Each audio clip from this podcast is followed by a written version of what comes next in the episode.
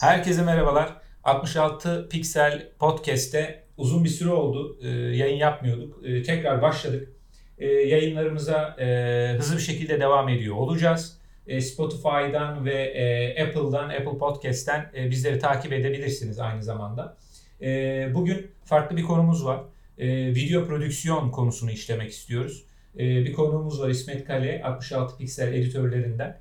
İçeriklerimize başladık bildiğiniz gibi. E, video e, olsun, videonun prodüksiyonda 101 e, kuralları olsun, temel kuralları olsun belli yayınlarda yaptık. Bununla beraber e, fotoğrafçılık alanında video e, bizim için artık vazgeçilmez alanlardan bir tanesi oldu. Giderek de gelişmeye devam ediyor. E, fotoğrafçılıktaki evrim süreci mobil kameralar ve uygulamalar e, ve buradaki e, belli iyileştirmelerle artarak devam ediyor. Ee, ben şimdi İsmet'e sözü bırakıyor olacağım. Özellikle e, video prodüksiyonlar alanında fotoğrafçıların hangi konularda neler yapması gerektiği, kendilerine eğer özellikle geliştirmek istiyorlarsa biraz da bu işin e, öncesine sonrasına biraz da felsefesine girelim isterim. E, İsmet sana sözü bırakıyorum. E, biraz da kendini tanıtırsan e, harika olur. Tabii merhabalar tekrardan. Teşekkür ederim öncelikle abi çağırdığın için, beni konuk ettiğin için. Ee, ben üniversite döneminden başlayayım. Üniversite döneminde aldığımız ilk eğitimlerden başlayayım. Biz analog makinelerle başladık. Daha doğrusu böyle söyleyince biraz eski gibi oluyor ama analog makineleri bizi zorluyorlardı. Dijital makineler de vardı bizim zamanımızda. O zamanlar kızıyorduk hocalara neden bunu yapıyorlar diye. Fakat sonrasında anlamaya başladık. Çünkü o tembelliği, dijitalin getirdiği tembelliği biraz atmanızı sağlıyor analog makine. 36 hakkınız var ve 36 kere o tuşa bastıktan sonra bir sonraki size maliyet getirecek. Evet. O yüzden en iyi şatı yakalamaya çalışıyorsunuz, en iyi açıyı yakalamaya, en iyi ışığı yakalamaya çalışıyorsunuz. Bu da size bir yerde katkı sağlıyor. Ee, sonrasında üniversiteden sonra dizi piyasasına, film piyasasına girdim. Ee, Genius Park isimli bir şirkette çalıştım. Bir görsel efekt şirketi, post prodüksiyon şirketi ve kazanımlarının büyük çoğunu da burada elde ettim zaten. Ee, nereden baksanız 5 yıla yakın bir deneyimim oldu benim burada. Post, e, bir junior olarak girdim. E, çıkarken şirketi yöneterek çıkıyordum. En Harika. sonunda artık dayanamayıp istifa ettim. Ama yani. zor süreçler değil mi? Çok fazla değinmek istemiyorum ama yani video prodüksiyon, film, sinema Türkiye'de çok kolay değil. Çok zor. Yani ama zorlaştıran bizim biraz kapital sistemimiz, buradaki ağır şartlar. Çünkü haftada 2 saat, 2,5 saatlik dizi süreleri çok uzun süreler. Yani yurt dışında insanlar bir senede 2 saatlik film çekiyorlar. Hı. Burada haftada 2 saatlik hatta yeri geliyor 2,5 saatlik biz süreleri görüyoruz. Yani Biz bu arada yani falan başladı. seyircinin izlediği değil mi bu? Yani hani seyirci bir sen 2 iki, buçuk diyorsun ama bu benim izlediğim televizyonun karşısında izlediğim süre. Ama genel baktığında orada belki 5 saat mi var artık 4 saat mi var? Yani sizin uğraştığınız e, video tarafındaki süreç için söylüyorum çok daha fazla. çok daha fazla. Yani şöyle söyleyeyim size 2 saatlik bir dizinin, 2 saatlik bir sinema filminin tabii bu değişir. Projeden projeye, yönetmenden yönetmene göre değişir ama ortalama olarak 2 saatlik bir dizi varsa 20 saatlik bir çekim vardır elinizde en az. Evet. Siz o 20 saatin içerisinden 2 saatte bulup indirirsiniz. İnanılmaz, inanılmaz süreler ve bu 20 saati hani vurduğunuz noktada tek bir haftadaki tek bir filmden bahsediyoruz. Tabii bu sinema filmlerinde daha da yüksektir bu arada. Evet. 20 saatin üzerine çıkmış olabilir sinema filmlerinde özellikle. Yani dizilerde biraz daha zamandan dolayı acele ediyorlar. Zaman baskısından dolayı acele ediyorlar. Hı hı. Ya bu hep böyle değildi aslında. Ben hatırlıyorum bizim gençliğimizde, küçüklüğümüzde, çocukluğumuzda diziler 50 dakika, 60 dakikaydı. Sonra bir şeyler oldu. Ya iki tane prime time vardı. Kapitalist, emperyalist sistemin aslında reklam reklama yönelik sistemi daha fazla kazanmak için süreleri arttırmak bir nevi aslında istenilen e, şey oluyor, nokta oluyor. E, film reytingde yüksek e, rakamlar elde ettiği zaman süresini arttırdığınızda markaların daha fazla reklam kullanma şansı ve kanalların daha fazla kazanma şansı oluyor. Aslında yine kapitalizme geçiyoruz ama bi- biz onlara hiç girmeyelim, ekonomik tarafa hiç girmeyelim.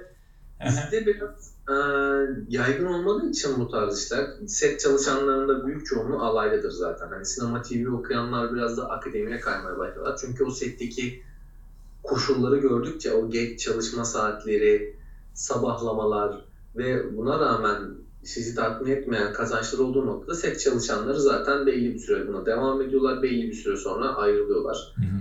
Ya setten ayrılıyorlar ya eşlerinden ayrılıyorlar ya aileleri dağılıyor. O yüzden hani şey derler mesela ben sette çok kişiyle görüştüm gençken de bekardım o zamanlar. Bu işi yapacaksan evlenmeyeceksin derdi. Hepsi oradaki böyle yaşlı yaştan bu işi yapacaksan evlenmeyeceksin. Ama niye yani insanları buna mahkum ed- ediliyor bir yerde. Evet. Orada tabii kurallar kurallar değişmeli. Ee, hemfikiriz orada. Farklılaşmak zorunda. Özellikle e, bununla alakalı zamanında e, belli setlerde belli protestolar yapıldığını da hatırlıyorum. Sürelerle alakalı, zamanlarla alakalı. Peki biz e, konumuz tarafına devam edelim. Fotoğrafçılığın evrimi dedik aslında. Analog ve filmlerle e, başlayan bir dünya. 200 yıllık neredeyse e, bir e, aslında süreci var bunun. E, bununla beraber e, özellikle bizim denk geldiğimiz dijital fotoğrafçılığın e, ağırlaştığı bir dönem. Bununla beraber yine bizlerin denk geldiği yaş olarak da mobil dünyanın, mobil kamera dünyasının ağırlaştığı ve farklılaştığı bir dünyaya girdik. Şimdi tüm bunları üst üste koyduğumuz zaman e, özellikle uygulamaların ve kitlesel yayımın da etkisiyle yani her insanın elinde aslında bir fotoğraf makinesi var. Çünkü mobil telefonlar herkesin cebinde eli kulağı oldu artık. E, uygulamalarla da birçok şeyi gerçekleştirebiliyorlar. E, insanın e, etkileşim, sosyal etkileşim dediğimiz e, en olmazsa olmaz özelliğiyle de beraber işte paylaşım e, noktasında videolar, fotoğraflar bambaşka bir yere geldi. Yakın zamanda Instagram TikTok'taki e, etkisini, TikTok'un Amerika'daki etkisini azaltmak amacıyla algoritmasında belli değişiklikler yaptı. Dedi ki fotoğraf bizim için önemli ama video daha önemli. Videoyu daha ön plana çıkaracağız dedi. Fotoğrafçılarda dünyada bir ayaklanma oldu. Neden videoyu ön plana çıkıyorsun? Çünkü fotoğrafçı için video evet önemli olabilir ama fotoğraf kadar değil. Ya buradaki farklılıklar, buradaki özellikle videodaki önemli alanlar sence neler? E, fotoğrafçılık dünyası özellikle video content, video içerik noktasında nereye gidiyor sence İsmet? Ya aslında fotoğraf çekimi ve video çekimi birbirinden çok bağımsız, çok ayrı şeyler değiller. Birbirlerine aslında çok benziyorlar. Hı hı. Fakat videoya geldiği zaman organizasyon kısmı biraz daha büyüyor. Fotoğraftaki organizasyondan daha büyük bir organizasyon yapmanız gerekiyor. Evet. Mesela film setlerinde veya video çekimlerinde, büyük setlerde, büyük dizilerde, filmlerde görüntü yönetmeni diye bir kavram vardır. Görüntü yönetmeninin İngilizcesine baktığımız zaman Director of Photography. Yani bu adamın asıl işi şey değil. Yani görüntü yönetmeni setlerde, video çekimlerinde yönetmenden sonra gelen kişidir aslında. Ve Evet. en iyi görüntü yönetmenleri, en iyi fotoğrafları çeken kişiler arasından çıkar. Çünkü yaptığınız şey çok fazla değişmiyor. Ayarlar aynı. ISO Hı. ayarları aynı. Hı. Terimler aynı. Hı. Her şey aynı. Yani güzel resim yakalamak, güzel kadraj yakalamak. Görüntü yönetmeninin işte budur. Güzel kadrajı yakalamak. Hı.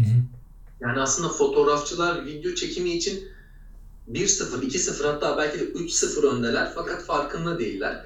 Bir de bazıları biraz e, inatçı oluyor fotoğrafçıların. Yani ben fotoğraf çekeceğim. Bu çok güzel bir şey. Bir tutku. Fotoğraf çekmek istiyor. Ben fotoğrafçıyım diye konumluyor kendisini ama aslında video dediğimiz şey de bir dizi fotoğraflar dizisi. Arka arkaya gelen fotoğraflar dizisi. Yani fotoğrafçılık dediğimizde, fotoğrafçı dediğimizde video çekimler bence çok daha avantajlılar.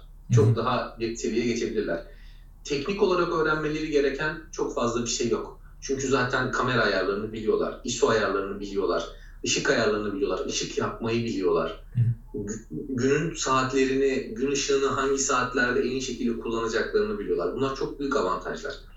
Sadece bunun yanına biraz daha organizasyon ve hikaye anlatımı e, yeteneklerini geliştirmeleri gerekiyor. Yani videoda bunun şey kısmı kadar, e, ön hazırlık kısmı kadar bir de post prodüksiyon, arka hazırlık, arka çalışma kısmı var. Hı hı. Videoda bir olay anlatacağınız için, bir olaylar silsilesi anlatacağınız için önceden hazırlık yapmanız gerekiyor. Bunu zaten bir yazımızda detaylı olarak anlattık 66 pikselde de. Her şey kalemle başlar dedik. Kalem kullanmaya başlamanız gerekiyor. Fotoğrafçılıktan fotoğrafçılıkta fotoğraf makinenizi alıp gidip bir şeyler çekebilirsiniz. Çok güzel sonuçlar alabilirsiniz. Fakat video çekim yapacağınız zaman önceden bir planlama yapmanız lazım. Çünkü planlama yapmazsanız oraya gittiğinizde ne çekecektim, bunu mu çekecektim, şunu mu çekecektim derken çok fazla zaman kaybedersiniz. Bir hikaye örgünüz olması lazım. Doğaçlama yapmak biraz daha zor video çekiminde. Hı. Yani abstrakt bir video çekiyorsanız da, soyut bir video çekiyorsanız da daha zor. Gene elinizde muhakkak yazılı bir şeyler olması lazım. Hı. Ee, Bunun yanı sıra post prodüksiyon yeteneklerini geliştirmeleri lazım. Çünkü bir de işin video edit kısmı var. Yani fotoğrafçılıkta fotoğrafı çektim. Ee, Çektikten sonra biraz ışık ayarlarıyla oynayayım ve final hale getireyim diyebilirsiniz. Ama videoda bu böyle değil. Kesmeniz lazım. Olmayan yerleri keseceksiniz. Şartlarınız arasında farklı renkler olacak. Renk düzenlemesi yapacaksınız. Bir ses düzenlemesi yapacaksınız onun üzerine. S- gibi gibi farklı farklı konular var. Bunları zaten yazımıza detaylı olarak anlattık. Çok uzatmayayım. Organizasyon büyüyor.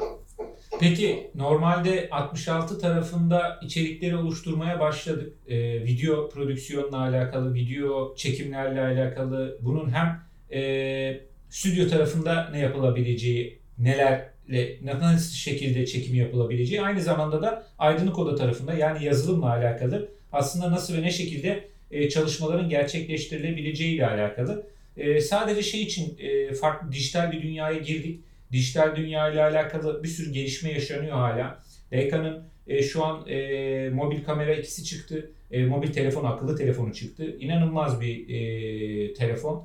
E, 47 yanlış hatırlamıyorsam e, olması lazım çekim gücünün. E şimdi bu, bu, bu benzeri şeylerde özellikle kullanılan araçlar için. Şimdi herkes artık e, kolay olduğu için multiply, telefonda her şeyimiz var. E, te- kameramız da orada olsun istiyoruz. İnsanlar özellikle tabii ki biz fotoğrafçılar için bir e, kendi kameramızı kullanmak çok daha farklı tat veriyor bize. Ama genel kitleye baktığımızda böyle bir kullanım var. E, şu an e, inanılmaz uygulamalar var. E, iOS tarafında olsun, e, Play Store tarafında, Android tarafında olsun. E, çok iyi uygulamalar var. İnanılmaz işler yapılabiliyor. Sence nereye gidecek bu dünya? Ne- Nereye doğru evrilecek? Nereye doğru farklılaşacak? Geliştire geliştire devam ediyoruz ama nereye doğru e, devam ediyoruz? Kameralar gitgide küçülecek zaten bunu biliyoruz. Küçülüyor da. Er ya da geç telefonlarımıza girecek. Yani bir süre sonra şu anda girdi zaten telefonlarımıza var ama hani telefonlarımıza girecekten kastım profesyonel işler telefonlarla daha çok yapılmaya başlanacak. Hı hı. Ee, ama bu şöyle düşünelim bunu. Şu anda da zaten hmm, mesela setlerde çekim yapan Alexa kameralar vardır. Genelde Alexa kameralar kullanılır. Fakat bu Alexa kameraların çözünürlüğü 4K değil. Hala değil. Hı 4K olanlar çok daha pahalı çünkü. Genelde 2K çeken kameralar bunlar. E, piyasada bu Alexa kameralardan çok daha yüksek çözünürlüklü olan daha küçük kameralar var. Fakat bunlar tercih edilmiyor. Hı. Çünkü profesyonel iş alanına girdiğiniz zaman sadece kamerayı değiştirmek yetmiyor. Kameraya, o kameraya göre yapılmış bir sürü aparat var. O kameraya göre yapılmış doliler var, panterler var, şaryolar var. O kameraya göre yapılmış lensler var ve o kameraya göre yapılmış kodekler var. Hı hı. Mesela bugün bugün iPhone 14 Pro'da mesela gayet güzel bir şekilde video çekiminizi yapabiliyorsunuz. Bunu neden hala film yapımcıları tercih etmiyor? Çünkü kodek farkları var ve renk çözünürlüğü. Yani siz renk düzenlemesi yapamazsınız iPhone'la çektiğiniz bir video üzerine. Çünkü zaten size rengi yapılmış lantlı bir şekilde çekim yapar.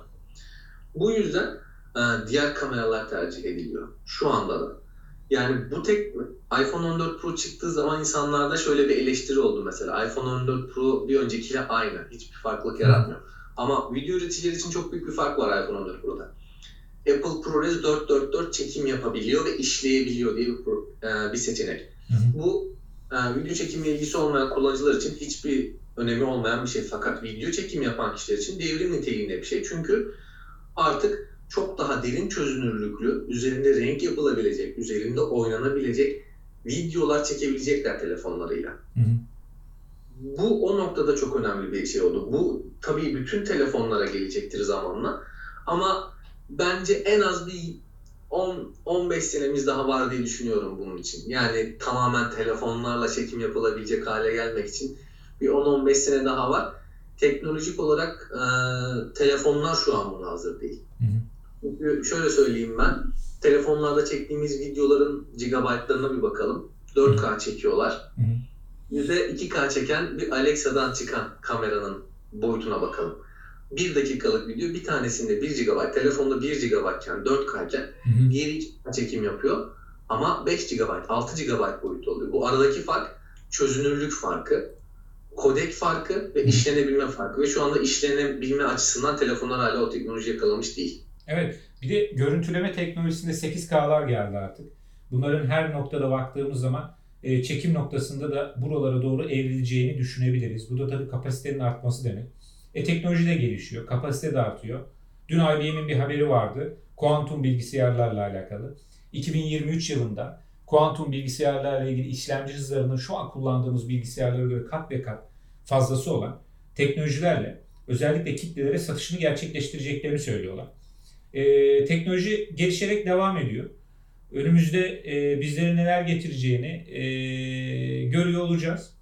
E, ama şu kısa zamanda 20 sene içerisinde özellikle dijital fotoğrafçılığın e, hem e, çekim olarak, fotoğraf çekimi olarak hem video çekimi olarak geldiği nokta 2011-2012 itibariyle e, akıllı telefonların, mobil telefonların e, çekimlerde geldiği nokta, yazılımların, uygulamaların geldikleri nokta, şu an PC'lerde kullandığımız fotoğraf yazılımları, videolar için kullandığımız e, yazılımlar dahil olmak üzere üstüne koyarak devam ediyor. Farklılaştırarak devam ediyor. Biraz da rekabetin verdiği, biraz da daha fazla kar elde etme şirketler tarafında sürükleyici e, açıkçası en önemli unsurları oluşturuyor.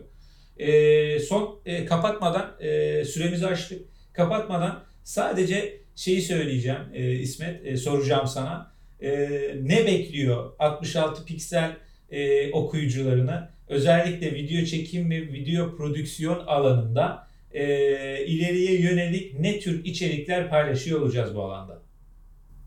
Ee, Biz 66 pikselde temel bir de- ders paylaştık zaten video çekimi 101 diye. Fakat burada her şeyi çok üstün körü geçtik. Yani her şeyin sadece başlığını verdik diyebilirim. Hı hı.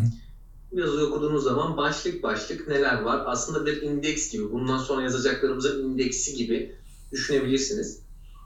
Ee, Biz nereden başlayacağız 66 pikselli video ile alakalı? Biz senaryodan başlayacağız. Hikaye yazmaktan başlayacağız. Karakter yaratmaktan başlayacağız. Bir karakter nasıl yapılır? Bir senaryo nasıl yazılır? Bunları yaparken tabii ki bizim bunların hepsinin çok iyi bilmemizin imkanı yok. İşin uzmanlarıyla konuşarak yapacağız bu içerikleri. Gerçek uzmanlarla konuşarak, onlardan bilgi alarak e, oluşturuyor olacağız.